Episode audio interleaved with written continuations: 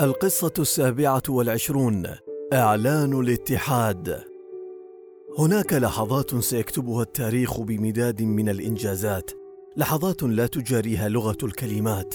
من تلك اللحظات لحظة إعلان اتحاد الإمارات.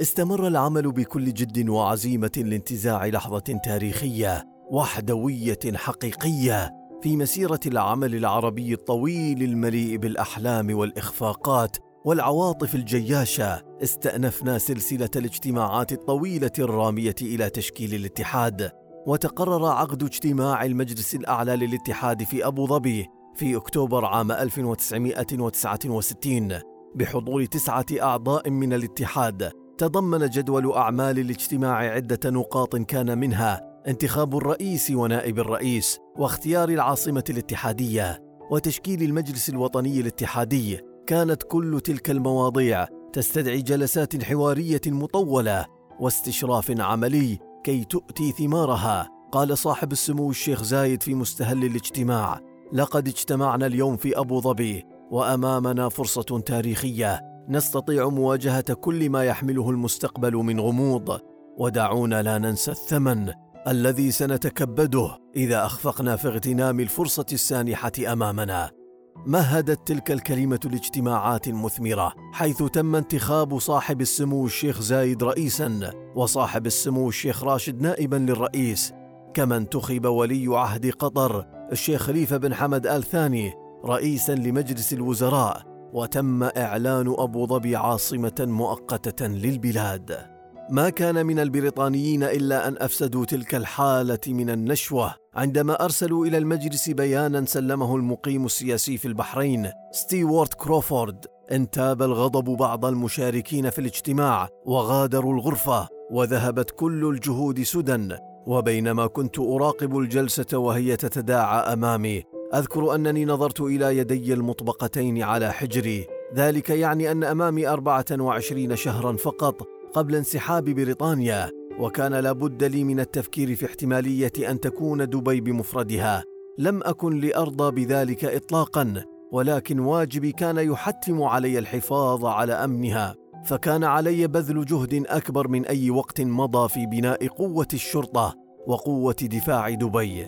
بدأ الحلم يتلاشى أكثر فأكثر عندما أعلنت قطر في الثاني من إبريل عام ألف وتسعمائة وسبعين دستوراً، وتم تشكيل مجلس للوزراء قبل أن تعلن في الثالث من سبتمبر عام ألف وتسعمائة وواحد وسبعين استقلالها عن بريطانيا رسمياً. عندما لم يروا أملاً في الاتحاد، أقدموا على تلك الخطوة الجريئة، وتبعتهم في ذلك البحرين عندما قررت المضي قدماً وحدها.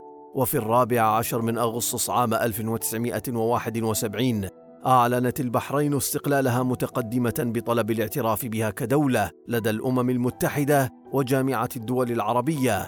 وكنا نحن الإماراتيين أول المهنئين. إن لم يكلل الاتحاد بالنجاح، فلا شك أننا جميعا كنا سنواجه هذا المستقبل، لأنه كان الخيار الوحيد كي لا تبقى سيادتنا منقوصة. خلال شهري إبريل ومايو من عام ألف وتسعمائة وواحد وسبعين عملت أنا وإخوتي دون كلل أو ملل لتشكيل الاتحاد الذي يجمع الإمارات السبع، وأقنعنا الجميع بالتوصل إلى اتفاق.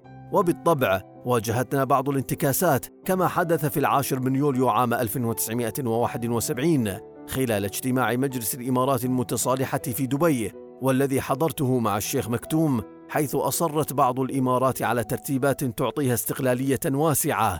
استمرت المحادثات المطولة على مدى ثمانية أيام، وفي يوم الأحد الثامن عشر من يوليو وتم التوصل إلى اتفاق، حيث أصدرنا البيان التالي: استجابة لرغبة شعبنا العربي، فقد قررنا نحن حكام إمارات أبوظبي ودبي والشارقة وعجمان وأم القيوين والفجيرة إقامة دولة اتحادية باسم الإمارات العربية المتحدة. وفي هذا اليوم المبارك تم التوقيع على دستور الإمارات العربية المتحدة المؤقت. وإذ نزف هذه البشرى السارة إلى الشعب العربي، نرجو الله تعالى أن يكون هذا الاتحاد نواة لاتحاد شامل يضم بقية أفراد الأسرة من الإمارات الشقيقة التي لم تمكنها ظروفها الحالية من التوقيع على هذا الدستور. لم تكن الظروف في صالحنا، وعندما كنا نجلس ونتحدث في الليل بعد عمل اليوم ونعقد جلسات استعراضية مع والدي، بدا كل شيء واضحا وضوح النهار. كنا بحاجة ملحة إلى تحقيق عدة أمور قبل الانسحاب البريطاني، ومنها بناء اقتصاد مستقر وبناء قوة دفاع قوية تستطيع التعامل مع المنطقة المضطربة، وتحقيق الأمن والأمان، والحاجة لصوت واحد يتولى تأسيس أمة كاملة هي دولة الإمارات العربية المتحدة. بالرغم من كل ذلك، فقد حشدنا الصفوف واجتمعنا تحت مظلة واحدة، وكانت لنا الغلبة بتحقيق غايتنا. وفي الأول من ديسمبر عام ألف وتسعمائة وواحد وسبعين أجرى المقيم السياسي البريطاني جولته الأخيرة في الإمارات المتصالحة، وبعدها أنهى كل الاتفاقيات المشروطة المبرمة مع بريطانيا منذ معاهدة السلام عام ألف وثمانمائة وعشرين، ومن بينها تعهد بريطانيا بحماية الإمارات. وفي الثاني من ديسمبر عام ألف وتسعمائة وواحد وسبعين اجتمع حكام أبو ظبي ودبي والشارقة وعجمان والفجيرة وأم القيوين في قصر الشيخ راشد بدبي، وفي جلسة مغلقة انتخب الحكام بالإجماع الشيخ زايد رئيساً والشيخ راشد نائباً للرئيس، وأخي الشيخ مكتوم ولي عهد دبي رئيساً للوزراء. وتم إصدار بيان تاريخي نص على التالي: في هذا اليوم الخميس الموافق الثاني من ديسمبر عام ألف وتسعمائة وواحد وسبعين، وهنا في إمارة دبي اجتمع حكام أبو ظبي ودبي والشارقة وعجمان وأم القيوين والفجيرة بصفتهم موقعين على الدستور المؤقت لدولة الإمارات العربية المتحدة، في جو مفعم بالعواطف الأخوية الصادقة والثقة المتبادلة والعزيمة القوية الثابتة من أجل تحقيق طموحات الشعوب في هذه الإمارات.